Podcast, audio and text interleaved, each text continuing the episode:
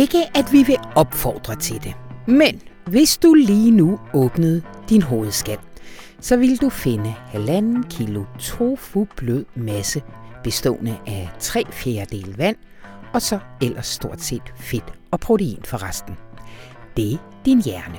Og det er måske lidt underligt at tænke på, at denne bløde sag gør dig i stand til at sanse, tænke og handle. Men sådan er det.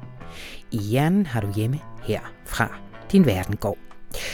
Sådan starter det seneste afsnit af Informations, vil jeg gerne sige, måske noget af det bedste, der findes på det danske mediemarkeds kæmpe satsning på at fortælle naturvidenskaben forfra. Denne gang handler det ja om hjernen, og Mikkel Voela kommer og fortæller lidt mere om det. Velkommen til Radio Information. Mit navn det er Anna von Sperling. Rune Lykkeberg er her også, og han har en gigantisk optur. Faktisk synes han, at den nyhed, der kom i den her uge, måske er det bedste, man kunne forvente, hvis man ikke sætter barn alt for højt. Og det er, at Kina har meldt ud, at de i udlandet ikke vil bygge nye kulkraftværker. Hør, hvorfor det er så fuldstændig afgørende. Men allerførst skal vi tale om noget, der sker på søndag, og som også potentielt får en enorm indvirkning på den grønne omstilling, og på en hel masse andet. Der er nemlig tysk valg. Og velkommen til dig, Mathias Irminger Sonne. Tusind tak. Er du tilbage i Berlin, eller er du stadigvæk ude at føjte? jeg har godt nok føjtet meget de sidste ja, uger, som, som læserne måske har opdaget. Øh, men lige nu er jeg faktisk i Berlin, og, og vasketøjet hænger over ved siden af mig her efter, efter turene, og det er blevet efterår, og jeg glæder mig helt fuldstændig sindssygt til søndag. Ved du hvad, altså jeg tror, vi talte sammen for, altså er det et halvt år siden, og der talte du også om det, som om det var i overmorgen. Og nu er det tyske valg jo nærmest i overmorgen. Søndag, og vi optager det her torsdag. Uh, Mathias, vi vender tilbage til alt det, du har oplevet, når du har været ude at føjte, men kan vi ikke lige få de helt store linjer? Hvor står The Race? The Race står meget, meget tæt, uh, og det står faktisk så tæt, så der ikke er nogen, der aner, hvordan det ender. Uh, altså meningsmålingerne lige nu, de ligger med, med et par procent uh, points uh, fordel til uh, Olaf Scholz og SPD foran, mm-hmm. uh, foran CDU og, og deres kanslerkandidat Armin Laschet. Men vi ved også, at der er historisk mange, der har brevstemt allerede, og vi ved, at vælgerne i Tyskland her jo er troløse som aldrig før.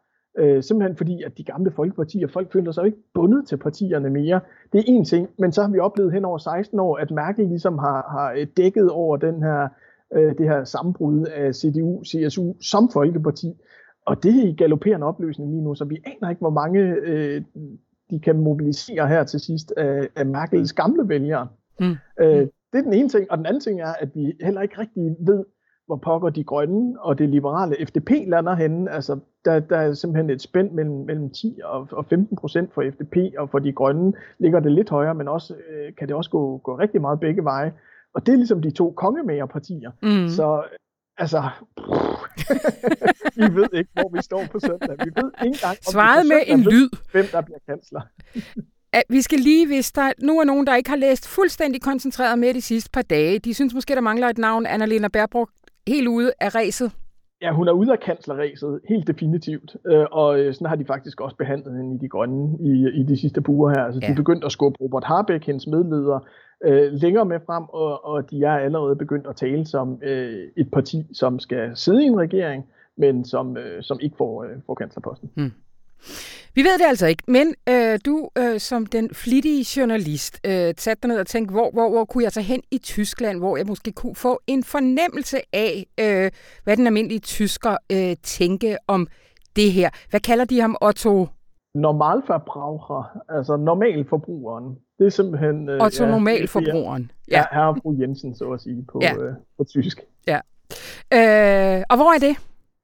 Jamen, det er en ret upåfaldende by i Rheinland-Pfalz, øh, nede tæt på Mannheim, øh, som ligger i et rigtig, rigtig skønt område, hvor der er en, der er en masse vin og landbrug, og det er en by på omkring 20.000 mennesker, og det er så at sige Tysklands ådder, øh, altså ådder, hvor, hvor der jo i gamle dage i hvert fald, jeg ved ikke om det stadig gælder, hvor det sådan var der, der blev stemt i gennemsnit, men i, i Hasloch, som byen desværre hedder, det er ikke et særligt kønt navn, øh, men det er, det er et ret kønt sted.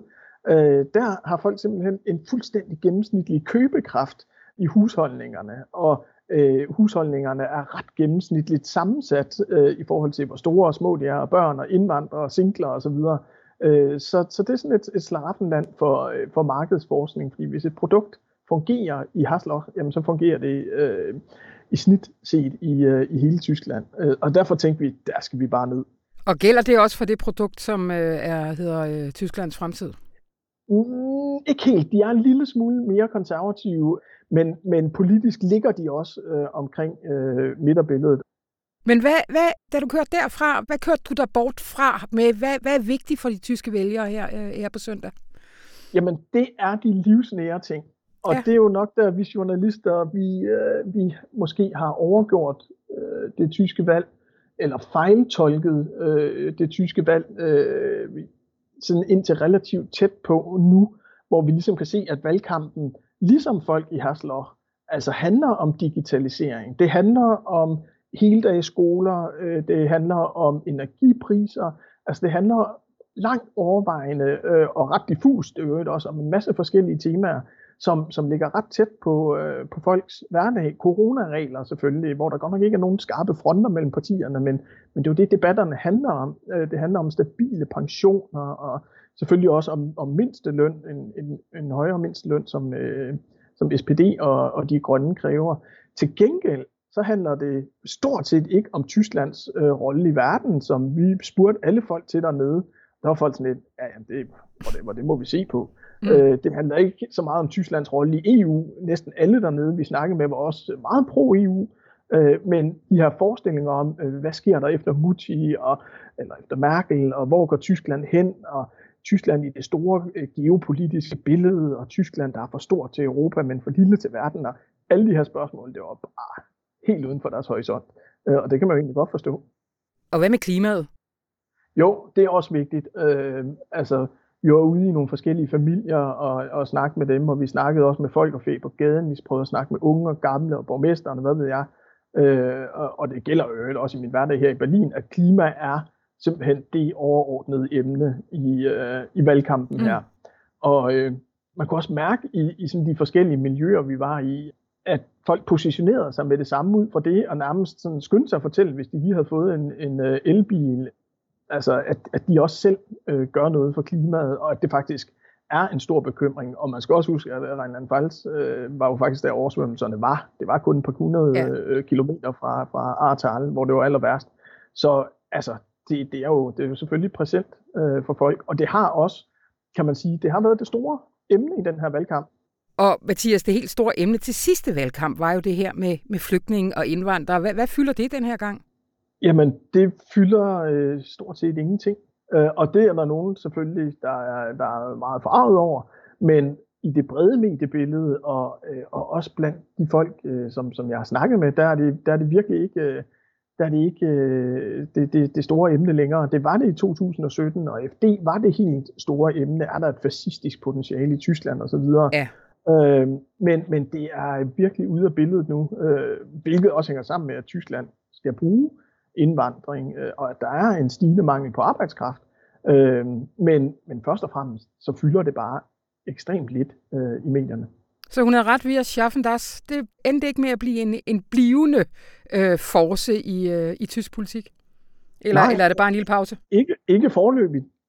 I kan jo komme igen, nu må vi se, hvad der sker også i, i, øh, i Afghanistan og så videre, men, men altså, integrationen er jo ikke, er jo ikke lykkedes sådan lyserødt af alle dem, der kom i 2015 og 16, men øh, det er ikke det store politiske emne. Mm, mm. Men der er en række andre politiske emner, altså, som handler om infrastruktur og uddannelsessystem, og sådan nogle, sådan nogle ting, hvor at, at hun har været kritiseret for, hvad, hvad er det, du taler med en, der kalder hende en visionær Bermuda-trekant. Altså, der har ikke været de store reformer under, under Merkel. Nu står tyskerne og skal vælge en ny. Øh, vil de så have en, der er øh, en, en fandskal, der rigtig tager fat på de store reformer? Nej, det, det er jo det, der er det sjove, at det, det ved de jo heller ikke rigtigt. Øh, altså, de, de brokker sig i et væk over, at digitaliseringen ikke fungerer i Tyskland, og det er også en løbende katastrofe, hvor, hvor dårlig bredbåndsudbygningen er her, og, og øh, øh, mobilnettet og digitalisering af, af hele borgerservicen. Altså der er nærmest ikke eksisterende. Nej. Øh, men men de, vil, de vil nemlig ikke have en helvedeskal. Og i øvrigt ham, der også sagde det her, en, en psykolog, øh, som sagde det her med, at Merkel har været en visionær og, og reformistisk Bermuda-trekant, han kom lige præcis også med den pointe, at tyskerne nærmest er lettet over, at deres kanslerkandidater er så svage, fordi uha, og så skal vi ikke redde verden den her gang. Nu skal vi ikke kaste os ud i alle mulige store reformer og eksperimenter og, øh, og omvæltninger. Og vi, kan, vi kan sådan øh, model through. Altså vi, det, det kører lidt videre på, på Merkel-måden forhåbentlig. Øh, så, så tyskerne vil gerne have orden i tingene. Men altså, øh, det, det der står foran dem øh, i forhold til at omstille en industrination af Tysklands størrelse på, på 25 år, hvis vi kigger på klima og på ja. grøn omstilling, så, altså, så er det med totalt lukkede øjne og lukkede ører. Øh, vi, vi, øh, på trods af fokuset i valgkampen, jeg synes ikke, at ja. partierne har været særlig ærlige og fortalt, hvor hurtigt det skal gå, og hvor store omvæltninger der står, øh, der står foran en industrination. Nej. Nej. Øhm, Mathias, det jeg har tænkt i den her udsendelse, fordi vi, har slet, vi er slet ikke færdige med at tale om Tyskland, det er, at jeg vil godt lige have et par mini-portrætter af, af, af de her to øh, kanslerkandidater. Og så vender vi tilbage til det her med Tyskland og verden til allersidst. Men skal vi ikke lige, øh, skal vi starte med Armin Laschet? Ja. Hvad er han for en? Armin Laschet er en meget, meget venlig mand. Jeg øh, oplevede ham, han stod på en scene sammen med, sammen med Angela Merkel for et par dage siden, øh, op i Stralsund, hvor Merkel ligesom ville give stafetten videre til Armin Laschet. Og der fik jeg igen et meget sympatisk indtryk af ham. Altså han er øh, en partisoldat, som øh, har haft som strategi hele vejen at være kompromisets mand, øh, være den, der kan binde folk sammen. Han har helt tilbage til, til 80'erne haft sådan et ry for at være den grønne Laschet, altså den, som forstod de grønne. Han har haft et øgenavn, øh, Tyrken Armin, altså den, som, som tog sig af integrationsspørgsmål og i øvrigt også var åben for, øh, for en migration til Tyskland og bakkede Merkel op øh, helt entydigt også i flygtningekrisen. Så på den måde er Armin Laschet sådan en, øh, hvad kan man sige, en, en, en grøn venstrefløjsfigur øh, i CDU. Men Armin Laschet er også den, som præcis på grund af den profil, som måske lyder lidt mærkelagtig, øh, så er han også den, som hele tiden er i defensiven. Og jeg fatter ikke, at den mand, han stadigvæk står op. Altså. øh, fordi øh, lige siden han blev kåret som kanslerkandidat i forsommeren her, så har det jo heddet, hvorfor fanden valgte I ikke Markus Søder? Hvorfor valgte I ikke den populære? Hvorfor gik I efter partilogikken? Øh, så han har bare fået pryl internt i partiet. Øh, han har fået pryl fra den tyske presse i et væk. Øh, og han står altså stadigvæk op. Men... Ja, og du siger, at der har været tre øh, debatter, øh, kandidatdebatter indtil videre, hvor han også har fået pryl. Ja, i hvert fald øh, ud fra meningsmålingerne, ja. så, øh, så har, har vælgerne simpelthen synes, at øh, Olaf Scholz har klaret sig mere mærkelagtigt, havde han har sagt. har klaret sig bedre. Ja, det er simpelthen øh, målestokken for alting i det land stadigvæk. Jamen, det, det er det jo meget lige nu, men øh, der vil jeg sige, det er måske mere fordi, at Merkel passede så godt til Tyskland, øh, end at Merkel har påvirket Tyskland. Øh, tyskerne er jo, og var det også øh, længe før Merkel, er jo ekstremt stabilitetsfixeret. Øh, Hvis jeg ikke husker galt, så har der været ni kansler i det her land, mens der har været omkring 40 ministerpræsidenter i Italien øh, siden 2. verdenskrig. så altså, det, øh, det, der har hun jo passet os virkelig ind i, i, øh, i en tysk mentalitet. Og det gør Laschet ikke på samme måde. Han er ikke den stabilitetsfigur. Han bliver set mere som en mand, der godt nok er øh, sikkert en klog politiker og en god europæer og alle de her ting, men han er ikke den sådan stabile øh, politiker, som, øh, som tyskerne drømmer om. Mm.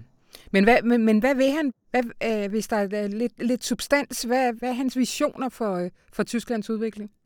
Jamen, det er interessant, fordi han har været så midtsøgende øh, i lang tid, og det har jo også været et valg i CDU, at man øh, ikke vil have højrefløjskandidaterne og sådan de rigtig liberale hardliners, men han har faktisk han har slået noget et sving til højre øh, de sidste uger her, mm-hmm. og går meget op i law and order, og altså går meget op i, at øh, Tyskland ikke skal have højere skatter, vi skal have nedbragt gælden fra coronakrisen igen. Vi skal under ingen omstændigheder, og det er et vildt vigtigt perspektiv også for Danmark, vi skal under ingen omstændigheder have fælles EU-gæld. Altså vi skal ikke gå ind og hæfte på de sydeuropæiske landes øh, gæld, og vi skal ikke opbløde de her gældskriterier. Mm. Øh, så, så på den måde har han taget sådan et, et liberalt konservativt øh, øh, sving mod højre øh, de sidste uger her, simpelthen for at skabe en mere polariseret valgkamp, fordi ja. han godt kan se, som figur kommer jeg ingen vegne i øh, den her valgkamp mod Olaf Scholz.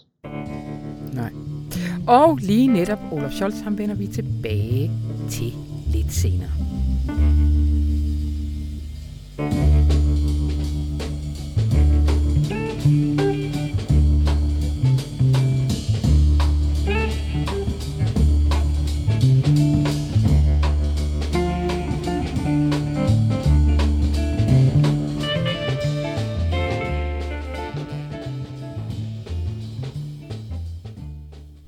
Mikkel Wurler.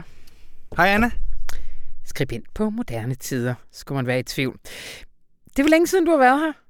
Altså både fordi du er flink, men også fordi du er jo sammen med Johanne Pontoppidan Tuxen, holdet bag vores helt fremragende satsning, som hedder Naturvidenskaben forfra. Ja, det er korrekt, og vi var jo inde en del øh, i sommer og fortælle om vores øh, bestræbelser på at forklare klimavidenskaben forfra. Det er jo det. Og, øh, og siden der, øh, ja, så tror jeg ikke, vi har været forbi radioen her, Nej. men øh, vi har jo fortsat med at skrive i Hver avisen. evig så, eneste uge. Hver eneste uge, så vi har været igennem øh, altså en hel masse om energi, mm-hmm. hvad pokker det egentlig er, og øh, forskellige former for det, og hvordan vi lagrer det, og hvad fremtidens energi kan være. Og, øh, og så har vi vandret igennem den menneskelige evolution, altså helt tilbage fra, øh, fra, ja, fra Afrika og, og ud over hele kloden, ja. og været inde i, øh, i, i genetikken og, øh, og DNA-forskningen også, som jo fuldstændig sammenkædet med, netop hvis man skal tale om menneskets udvikling og mhm. evolution. Og, og, og nu er vi ved at afslutte sådan, øh, ja, de kapitler, der sådan specifikt handler om mennesket, ved at samle det i sådan den store, fine knude, som vi har oppe i hovedet, som hedder hjernen, ja. og prøve at beskrive, hvad det er for Vel sagtens en størrelse. det mest centrale. Det er et absolut centralt organ, Ja, der er jo nogen, der vil mene, sige. at det, I skal næste uge, som er øh, bakterierne i vores tarme. Det er jo så moderne at synes, at det er nærmest endnu mere afgørende for det at være menneske. Der er virkelig mange ting, der er afgørende for at være menneske, ja. må jeg sige. Altså, og faktisk så er den her hjerne, øh, hjernefokus er i to dele. Så næste uge, så kommer der også det om noget endnu mere langhåret ind i hjernen, som er bevidstheden. Mm. Øhm, som vi lige har et intermezzo med, og så skal vi ned i tarmene og ind i mikrobernes øh, forunderlige verden ja. derefter. Så ja, så vi kommer virkelig, virkelig vidt omkring. Men den her uge her, der er det hjernen. Ja. Øh, og den artikel, man kan læse, og der, den, den er lang, og vi når ikke så meget her, men den øh, handler blandt andet om, hvad skal man sige, den måde, man i skiftende tider har set på den her klump, som du kalder øh, en blød tofu.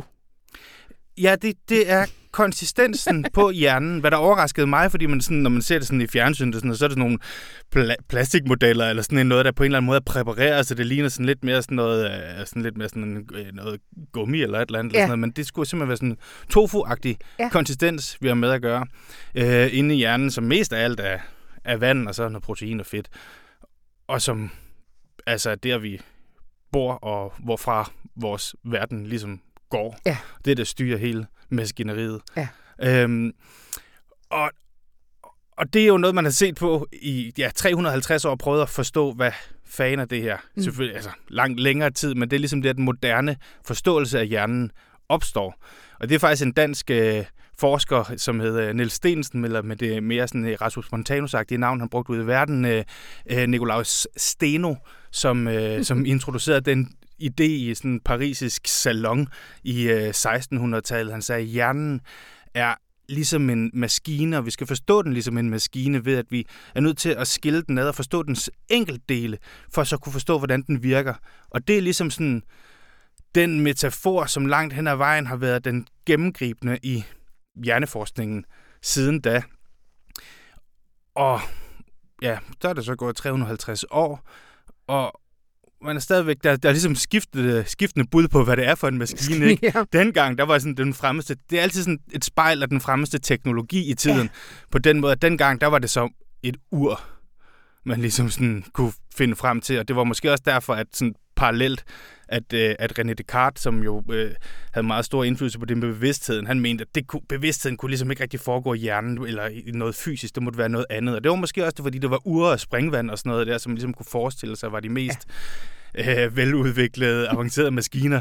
Øhm, og hvordan kunne sproget bo der, for eksempel. Ja. Men øh, med tiden, så, så har man altså prøvet at arbejde med forskellige metaforer for, hvad det er. Altså, urværk, måske lidt upræcist, men senere så kunne man kigge på det måske som et, øh, ja, som, som telegraflinjer, ja. som ligesom øh, bevægede sig, som da man i slutningen af 1800-tallet opdagede det, man ligesom kan kalde hjernens atom, eller sådan den mindste bestanddel, det er nemlig de nerveceller, der hedder neuroner, mm-hmm. som ligesom er der, hvor tingene sker. Øh, og de sidder så adskilt. Der, der er et lille mellemrum imellem dem, hvor de så kommunikerer kemisk med hinanden, og det er det, der hedder synapser, fandt man så frem til. Og sådan når man ligesom sådan begyndt at forstå mere og mere af maskinen, så tænkte man, kunne det være en telegraf? Øh, ja, måske... Øh, senere, sådan, nej, måske mere sådan en telefoncentral, ikke? Altså, hvor man så sidder ah, ja, ja. Og, og, ja. og, og, og laver nogle nye øh, forbindelser. Sådan en telefondame, der sad og, og styrede det hele derop, ja. og, og, og, og siden 50'erne især og sådan frem, så har det jo virkelig været sådan computerkredsløb ja. og hele det der sådan, altså 0 og 1-taller, ja. altså tændt slukket øh, øh, paradigmet, der, der, der har styret. Og, og, og nu her jo, hvor vi også taler om kunstig intelligens og alle mulige andre ting, så er det jo ret meget det der computer. Men det er jo ret sjovt stadigvæk. at tænke på, når man, når man ser det i et historisk perspektiv, fordi så er der jo en ny teknologi lige foran os, som så bliver den nye metafor for hjernen. Ja, det må der jo næsten logisk ja, ja, det må, være. Det, det, det, må man jo, ja. det må man jo også håbe på. Der er i hvert fald folk altså, i, i, i forskningsverdenen. Jeg læste en super god bog om sådan hjernens idéhistorie, som hedder Idea of the Brain. Mm. Og det, der også er hans sådan, hovedkonklusion, det er sådan, at at vi måske også være at nå dertil, hvor computeren som metafor er simpelthen for, altså, vi er måske nået til grænserne for, hvor, hvor langt vi kan strække den, fordi det er jo ikke en computer. Nej. Altså, det er bare ikke en computer. Men hvad fanden er det så, vi ligesom kan sammenligne med? Hvordan skal vi kunne forstå det mm. sprogligt? Fordi bundlinjen er jo, at der ikke står noget på bundlinjen. At vi ikke ved, hvordan helheden fungerer. Så man fortsat altså adskiller det i enkeltdele, ser ja. på, hvordan de her netværk her fungerer, hvad de enkelte centre i hjernen gør, og øh, altså, der har jo været alle mulige forskellige teknologier, der er både sådan noget kemisk, ikke alt den sådan, hvad kan man sige, neurokemiske øh, industri, alle lægemidler og sådan noget der, det, det er jo en hjerne som en kemisk øh, øh maskine, ikke? Og så, så er der alle hjerneskanningerne og sådan noget, som jo er lidt mere som et landkort eller sådan noget. Men jeg talte med en forsker, der hedder Albert Gede, som arbejder rigtig meget med det, som sagde, at han har virkelig brugt årtier på det, men man må også erkende, at det er måske mere, som han sagde, sådan krusninger på overfladen i et meget stort hav, som de ser i de der scanninger. Ja. Øh, så det er også besværligt. Så der er helt vildt mange sådan parallelle forklaringer, som, hvor ingen af dem påstår at være i stand til at forklare det hele, men som heller ikke sådan imellem hinanden kan forenes til en stor forklaring om, hvad i alverden det egentlig er, der foregår op i knollen på os. Ja. Ja. Og, og den positive udlægning af det er selvfølgelig, at, øh, at, at det er jo også dejligt at leve i en verden, hvor der er ting at opdage stadigvæk. øh, og, og så kan man sige, at det er, ja, vi må så håbe, at der bliver skabt noget ny teknologi, som på en eller anden måde kan øh, hjælpe os med til også en sprogligt at forstå, hvad det er, hvad det er, vi render rundt med op i knolden. Men det er jo enormt svært at spå om, hvad ja. i alverden det, det skulle være for ja. en... Øh, for, for, en, for en ny metafor, ja. der skal ja. findes frem. Altså, der skete noget i mine synapser 1-0 hvad det nu er, der skete op i mit hoved, øh, under læsning, da du på et tidspunkt siger, at en af mysterierne jo er, at i hvert fald når man ser på de kranier, vi har af vores forfædre, så ligner det, at hjernen har været lige stor altid.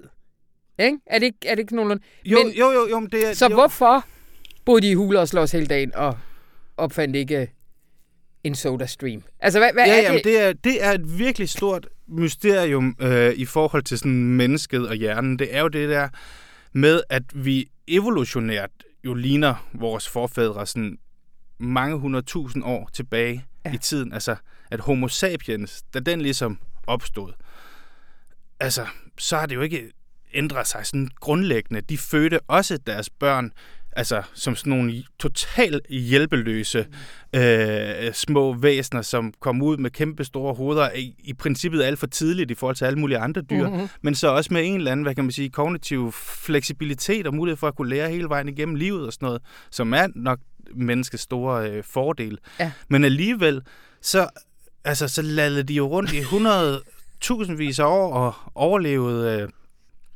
og så lige pludselig, så det, det, altså lige pludselig, fordi det er sådan en spænd, hvor man siger, at det er altså 60.000 år siden, 40.000 år siden, 70.000 år siden, men du ved sådan, hen over nogle 10.000 mm. år, som alligevel ikke er lang tid, så blev der bare sat skub på det, det man kalder den kognitive revolution, mm. hvor altså den teknologiske udvikling tog fart inden for stenredskaber, man begynder at se kunst rundt omkring i, uh, i, i forskellige huler, og, og, og der kommer virkelig bare gang i gryden. Mm. Og hvorfor fanden gør der det, mm. når nu, at altså, har vi potentielt kunnet det hele tiden? Hvad ja. er det så, der ligesom sådan sætter strøm til? Ja. Det er jo et, et kæmpestort mysterie, og man, mm. man taler om, at, at, at, at det er sådan... Altså en teori er, at det kan være sådan, at de forskellige områder i hjernen på en eller anden måde bliver i stand til at tale endnu bedre sammen, sådan så ja. vi kan sammensætte forskellige hvad kan man sige, vidensdomæner, altså både det, der handler om vores hukommelse, det der handler om vores sociale færdigheder, det der handler om vores teknologiske færdigheder, det der handler om, hvad kan man sige, narrative færdigheder, sproglige mm, færdigheder. Mm, mm. Øh, men ret beset så aner man det jo ikke, fordi der er jo ikke, altså, du kan jo ikke spørge nogen. Nej, Så det er også et dejligt mysterium. Altså, ja, øhm. ja, ja, ja, jeg sidder og, og næsten ikke kunne følge med, hvad du sagde, fordi at jeg flippet sådan over, at det, det, da jeg skulle finde på den højeste teknologi overhovedet, så kom jeg til at tænke på SodaStream-maskinen. ja, ja. ja der, var, der, der, der var nogle skridt derfra, altså sådan, men man kan sige, det gik men, jo hurtigt. Også, altså sådan. vi, er også, vi er også et lille skridt videre end SodaStream nu. Er det stadigvæk sjovt at lave naturvidenskab? Det er det heldigvis. Du har lavet det hele øh, 2021, yeah. og det er jo en sindssyg rejse igennem øh, alle mulige områder, hvor vi starter meget ofte sådan fra nul, og bare sådan lige nu, jeg har lige lavet et opkald her, før jeg kom herned, hvor det var sådan, okay, jeg vil gerne vide, hvorfor dør vi? Altså, hvor det er bare sådan nogle, altså sådan ja. nogle spørgsmål, som ens ja. børn kunne stille, ikke? Altså sådan ja. udgangspunktet for, ja, det. for mange ting. Men det er også vildt fedt, for det er jo vildt tilfredsstillende og man kan gå ind og læse dem alle sammen, hvis man går ind på information.dk. Eller man kan lytte til dem, fordi at vi øh, har vores gode kollega Rasmus Bo Sørensen har hver evig eneste uge også indtalt dem. Og det kan man også finde derinde. Ja, bare søg i din podcast-app, der hvor du hører ja. det her. Bare gå ind og skriv naturvidenskaben forfra. Tryk abonner, og så er du med. Tusind tak, Mikkel Oeller.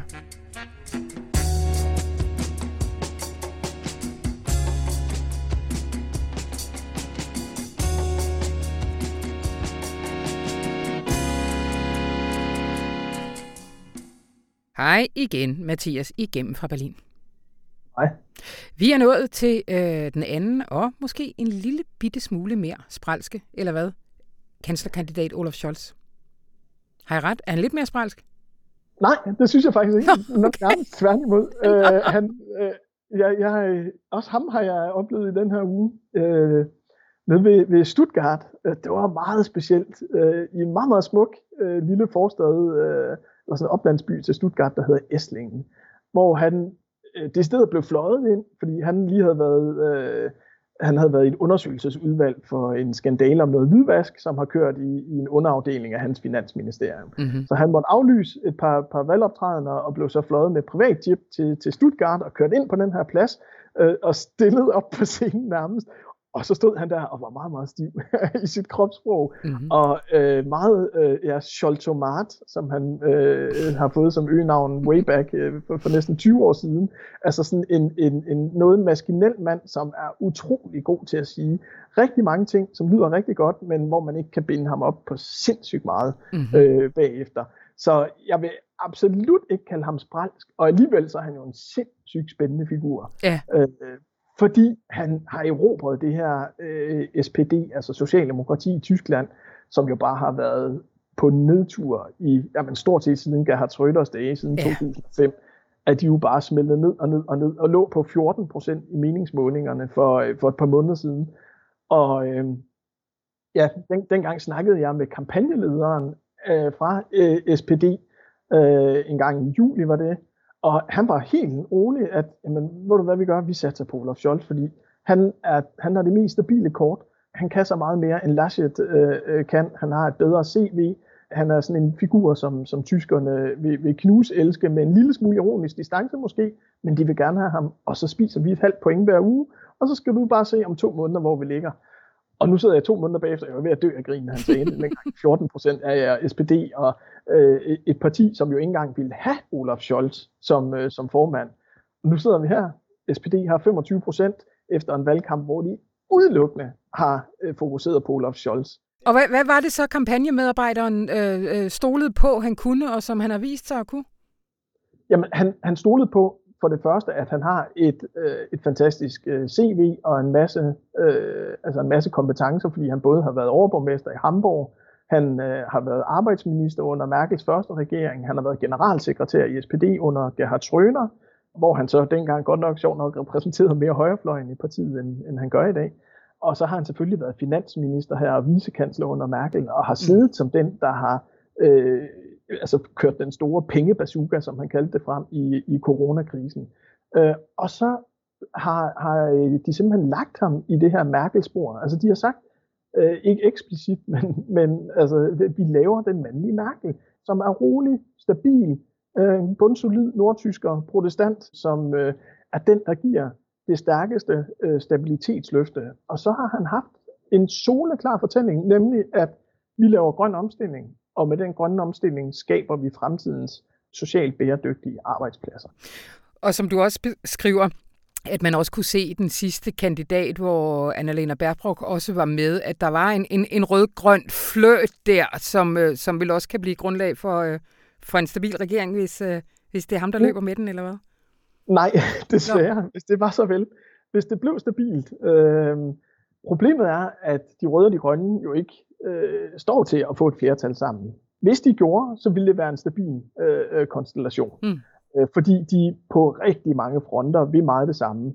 Og der må man også sige, at hele den her valgkamp har været så strange, fordi øh, øh, det hele har været sådan et positioneringsspil i forhold til, hvilke mulige regeringer kan vi gå ind i. Og der skal de jo selvfølgelig sørge for både at holde nogle lidt farlige døre åbne mod, for deres vedkommende mod øh, de linke på venstrefløjen, men heller ikke at lukke døren for de liberale, øh, altså FDP, øh, på, over mod højrefløjen. Så øh, altså det, det har Scholz også hele tiden balanceret i det der, men han ender med efter alt at dømme, og hvis han vinder valget på, på søndag, og SPD bliver det største parti, øh, så kommer han formentlig til at skulle lave en trekøver-regering, og det kan blive noget forfærdeligt råd. Ja. Øh, det her med altså det her med, med skræmmebilledet om sådan et, øh, et radikalt rødt venstre skred har også fyldt noget i, øh, i valgkampen, ikke? Jo, og det er taget til og til og til.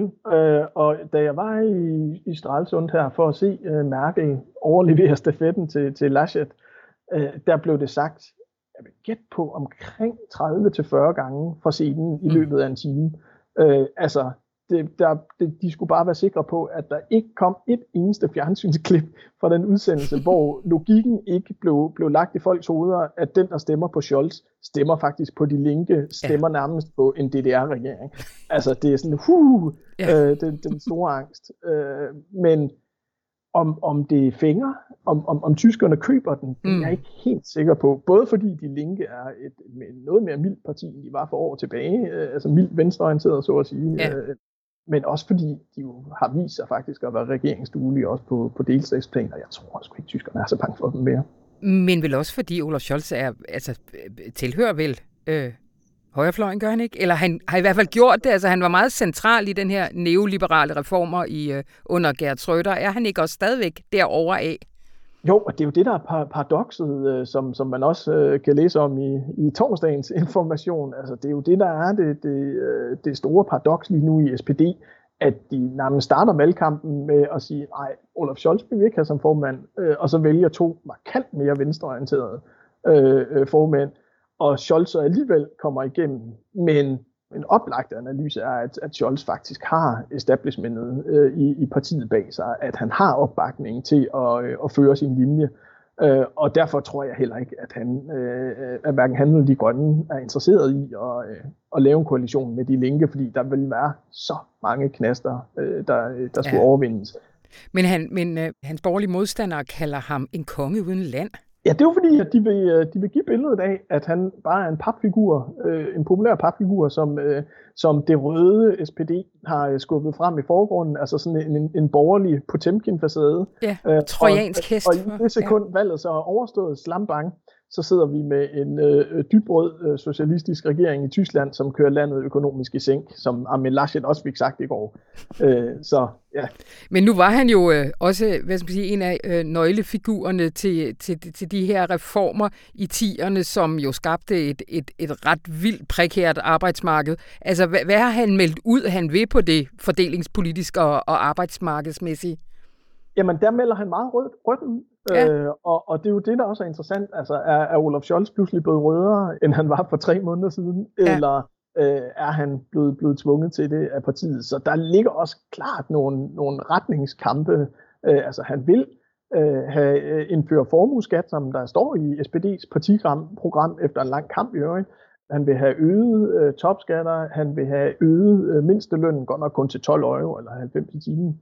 Så altså, vi taler om et, et, et relativt, for tyske forhold, relativt øh, rødt program, mm. øh, som han altså også står på mål for nu. Det er han jo tvunget til, fordi det er det valgprogram, de er, eller kompromisprogram, som de er gået til valg på. Mm.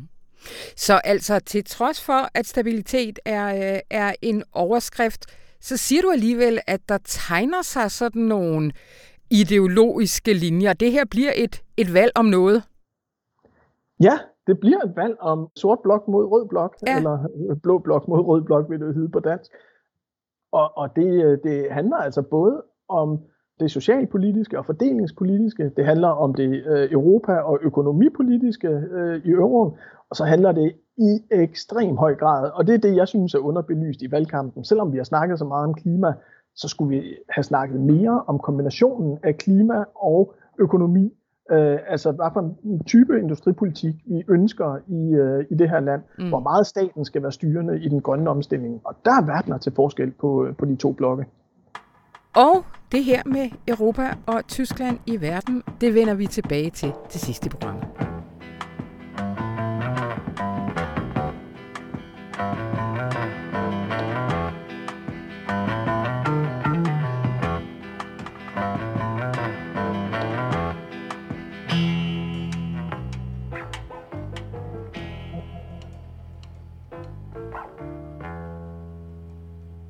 Hej Rune. Hej Anna. Du stoppede mig på trappen. Du råbte efter mig på trappen. Jeg har en rigtig optur i dag. Ja, og, og det er en optur fra Kina. Yes. Og Kina plejer, vi, plejer jo ikke at give os opture. Men i den her uge, på FN-topmødet i New York City, der sagde den kinesiske præsident Xi Jinping i sin tale til FN's generalforsamling, i en bondet optagelse, der sagde han, Kina vil øge støtten til udviklingslandene, så de kan opbygge grøn energi. Og nu kommer det vigtigste. Kina vil ikke bygge nye kulkraftprojekter i udlandet.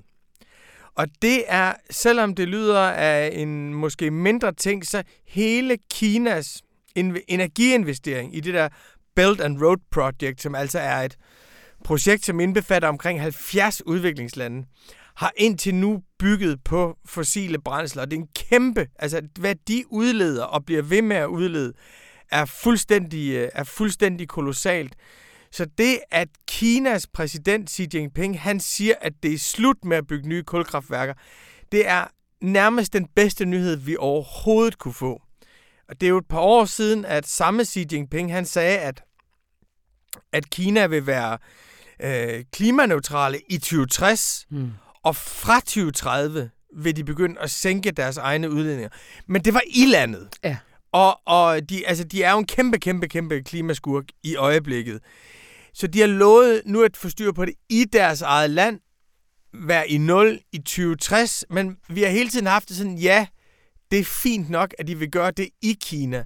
Men hvad med jeres kæmpe, kæmpe store imperialistiske erobringstogter. Det er jo, forslår jo som skrædder i helvede, hvis de bygger på, på kulkraft, og det lover de nu.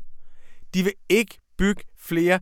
Jeg vil sige, hvis jeg kunne vælge én nyhed, altså som er i realiteternes verden, så, som, fra, som jeg kunne ønske mig, så ville det være den. Det er en kæmpe optur. Kæmpe optur? Øhm, fordi vi må jo erkende, Anna, at Kina er den vigtigste spiller i forhold til klimaudledninger. Mm. Det vil sige, mm. at Kina udleder nu mere end USA og Europa til sammen. Ja. Og den gennemsnitlige kinesers udledninger er også på niveau med den gennemsnitlige vestlige borgers udledning. Og der er altså mange af dem. Så de er, de er på et meget, meget, de er på et meget, meget højt niveau. De er slet, slet ikke på niveau med amerikanerne, Ej. fordi de har jo vanvittigt ener, energiforbrug. Og sagen er, at vi er jo bare tilskuere til Kinas mm. drama. Vi har ikke nogen måde, hvorpå vi kan tvinge dem til at lave en grøn omstilling. Altså den tid, hvor hvis der skulle ordnes noget i verden, og USA gik forrest, så blev det ordnet. Den er forbi, mm. som øh, vores gode ven Adam Tooze sagde, da jeg talte med ham den anden dag. Så sagde han, at vi havde 30 år, hvor vi kunne bestemme verdens skæbne. Det kan vi ikke længere, det er ude af vores hænder. Vi er nu tilskuere til det kinesiske drama. Det er dem, der afgør, hvilken verden vores børn og børnebørn skal vokse op i. Og som tilskuere til det kinesiske drama, må man sige, at den her melding fra Xi Jinping er en kæmpe optur. Vi bliver så nødt til at sige, at efterfølgende, så sagde han jo også nogle andre ting, som var direkte oversat til Clausens dansk, så gider jeg heller ikke høre mere lort om, hvad vi foretager os i vores land. Mm-hmm. Det vil sige... Sig lige, hvem Adam Tooze er. Adam Tooze er den store britiske historiker, som har skrevet hovedværket om finanskrisen, Crashed, og som har skrevet det, der også bliver hovedværket om øhm, COVID-19, som hedder Shutdown, der, der lige er udkommet, og som dukker op i langsomme samtaler om nu eller øh, om, om, om en uge eller, øh, eller to. Men, og fortæl os også lige, hvad langsomme samtaler er. Langsomme samtaler, det er, øh, det er en samtale, som jeg laver hver eneste uge med forskellige førende intellektuelle fra hele verden, hvor vi sætter os ned og snakker om de store problemer en til en. Med de fakta på plads tilbage til, ja. som du siger også. Ja, fordi det kineserne siger, det er, at vi skal ikke blande os i deres interne anlæggende. Og det der, som er ligesom at Joe Bidens plan med, at nej, med Kina, der arbejder vi sammen om den grønne omstilling, til så kritiserer vi menneskerettighedstilstandene i landet. Altså det der med, at man kan være rivaler, ideologiske rivaler, konkurrenter på markedet og arbejde sammen om den grønne omstilling. Det betyder jo ligesom, at vi kan sige fra over for det, vi ikke bryder os om, samtidig med, at vi kan få den grønne omstilling, som vi er afhængige af. Og det siger Xi Jinping, det kan I godt glemme alt om. Mm. Vi modtager ikke noget som helst kritik. Vi anerkender ikke noget som helst kritik. Vi skal nok gøre det, men så skal I også holde jeres kæft. Og det er jo en fuldstændig og aldeles frygtelig pression mod Vesten. Mm. Rune Lykkeberg, hvis vi lige langsomt samtaler. Du sidder her, du hører radioinformation, du kan simpelthen ikke få nok. Du kan gå direkte enten over i øh, Langsom Samtalers egen kanal, eller du kan finde dem her i Radioinformationskanal. Og hvad kan man lytte til lige nu? Lige nu kan man lytte til øh, en anden rigtig god ven af huset, den tyske idehistoriker Jan Werner Müller, mm-hmm. som gør status efter 16 år med Angela Merkel, og som fortæller, hvorfor hun har været skadelig for det øh, tyske demokrati, og som fortæller, at det er komisk, at vi har regnet hende for sådan en meget, meget ansvarlig leder, for i virkeligheden så var hun kolossalt uansvarlig. Jeg vil ikke røbe, hvorfor. Men øh, det er det, vi kalder for en teaser. det er det nemlig. Jeg glæder du dig også til det tyske valg? Vi har lige haft Mathias igennem, han kan slet ikke styre sig Jeg glæder mig helt vildt til det tyske valg. Det plejer jo at være sådan, at jeg har sindssygt store forventninger til valg. Og så bliver jeg enten skuffet på valgdagen, eller når den, jeg holder med, har vundet et halvt år efter. Jeg har ingen forventninger haft til det tyske valg. Overhovedet. Jeg har tænkt, det bliver forlængelse af Merkel, det er postpolitik, vi er hensides rødt, gult og blåt, og alle de farver, de kører med, at, altså, og lige meget hvad, så kommer det til at fortsætte, og alt det der med opgør med neoliberalismen og den store transformation kommer ikke til at ske i Tyskland. Industrien er for stærk, den politiske mm. vilje er for, er, for, er for lille, og pludselig ser det jo ud, altså pludselig er der et totalt opbrud, og vi ved ikke hvordan. Altså, vi ved ikke, hvordan det ser ud med et stærkt socialdemokrati i, øh, i, i Tyskland. Sidste gang, vi havde en socialdemokratisk regering med Gerhard Schröder, der var det jo en borgerlig epoke. Mm. Mm. Nu er den borgerlige epoke forbi, og de socialdemokratiske sandheder har en ny chance, så jeg har meget store forventninger til valget. Tusind tak, Rune. Lykkeberg.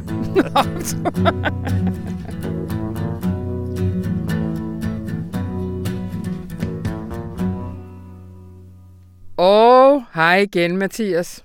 Hej så. Lige før jeg slipper dig, så øh, hvilke tanker gør du dig om Tyskland i, øh, i verden, og ikke mindst i, i Europa øh, med henholdsvis den ene og den anden kansler? Jamen, først og fremmest så er jeg ikke, jeg er ikke videre bekymret. det vil jeg sige. Øh, fordi det er øh, alle fire partier, altså alle fire midterpartier, som kommer i betragtning for en tysk regering, men også i særdeleshed de to kanslerkandidater, altså Laschet og, og Scholz, de øh, er erklæret øh, pro-europæere. Mm. Øh, Laschet har endda brugt øh, det her øh, udtryk, at øh, fordi han kommer fra Rhinlandet, så er Paris tættere på mig end Berlin. Uh. Øh, det er jo lidt af en udmelding. Ja, Øh, den tror jeg ikke, man har sluppet afsted med i Danmark. Men øhm, altså, de vil Europa, og, øh, og de vil også være udlignende figurer i Europa, som, øh, som Merkel har været det. Jeg ser ikke for mig, at de øh, starter nogle helt vilde øh, integrationsprojekter, eller EU i to tempi, og de, de ting, øh, der har været meget snakket om øh, de, de sidste år. Men når det er sagt, så er der forskellen, og, øh, og, og der er, øh, ja, især på det økonomiske område, øh, vil, vil, de, øh, vil de gå øh, forskellige veje. Men altså, jeg er mere bekymret for, at de ikke kommer til at blive nogle særlig stærke kanslere. Mm. Øh, de kommer ikke til at sidde med Merkels mandat. De kommer ikke til at sidde med en lige så stabil flertalsregering øh, i ryggen. Og det tror jeg faktisk er, øh, er noget, der, øh, der kommer til at, at præge Europa. Og der ser vi måske, kommer vi til at se et, et mere fransk Europa. Jeg har, øh, jeg har længe sagt, at Europa bliver mere tysk efter Brexit. Men hvis vi får en, en svag øh, tysk kansler, øh, og måske også for hyppigere kanslerskift hen over, øh, hen over de næste, ja, lad os bare sige, det næste år 10, Ja. øh, så øh, vil de ikke have samme slagkraft, som øh, Merkel har haft. Og lige til allersidst, altså hvis det handler om også at tro på, øh, på Europa som en stor og samlet drivkraft i den grønne omstilling, så må der vel være forskel på, hvem af dem vi får. Ja, ja, og det bliver rigtig, rigtig spændende. Øh, altså, hvor, hvor EU går hen på klimafronten, hvor meget øh, hele omstillingen skal drives af CO2-priser og øh, af markedsmekanismer, eller hvor meget øh, EU jo også af geopolitiske årsager i forhold til kampen med øh, altså Kina og USA og øh, sådan det helt store billede, hvor meget industripolitik, hvor meget øh, øh, Tyskland vil presse på, øh, og også gå en mere, en mere fransk vej, hvor man jo har, har lavet industripolitik øh, på en helt anden klinge i, i mange år. Så det bliver også helt klart, det bliver mega spændende øh, at, at se, hvordan øh, ja, både valget og regeringsdannelsen og, og EU det hele udvikler sig. Det kan være, at vi skal snakkes ved i næste uge. Måske ved vi noget mere der, eller hvordan er, hvordan er sådan et forløb efter et tysk valg? Hvad, hvad, hvad plejer man, og, og hvor længe plejer man skulle vente, før man, øh, før man ved noget? Og igen, hvornår man ved, hvordan man har en regering? Altså sidst der skulle de jo bruge, øh, det, ja, det var næsten et halvt år, der, der kom vi ind i, i det nye år, før, øh, før vi overhovedet havde en stabil øh, regering. Og ja, mit bud er, at vi ikke øh, får en regering i, øh, i 2021. Jeg ved ikke, det, men, men det kan tage rigtig, rigtig lang tid. Og det vilde ved det her valg er også, øh, så som jeg antydede indledningsvis, at vi simpelthen ikke, vi, øh, vi ved ikke nødvendigvis på søndag, hvem der bliver kansler. For det kan være, at det største parti, lad os sige, det bliver Laschet øh, med 25 procent, og SPD får 22 procent, eller omvendt, men at de ikke kan danne en regeringskoalition, jamen, så kan det være, at det næststørste parti kan danne en flertalsregering, Mm. øh, og dermed øh, ender med, øh, med kanslerposten. Det kan også være, at CDU taber på søndag, øh, ryger fuldstændig på røven, og Laschet bliver kylet ud på stedet, og det så er en, en anden CDU-kansler, som ender med at, øh, at tage Er posten. det rigtigt? Kan Alt- det også ske? alt- Det kan ske. Det kan ske. Så alt er åbent. Øh, alt er åbent, og øh, ja, jeg vil også nærmest sige, at den tyske forfatning øh, tillader øh, relativt meget øh, i forhold til, øh, til, til hele det spil, som, øh, Ja. som står foran os. Så der bliver en masse dejlige ting at skrive om hele efteråret Og snakke om herinde. og snakke om. Godt. Jamen ved du hvad, øh, så ønsker jeg dig bare en virkelig festlig øh, valgdag. Jamen, det bliver det. Det bliver et brag, og jeg, er- jeg er spændt som en, en flitsbue og et lille barn. Godt. Vi snakkes ved, Mathias. det gør vi.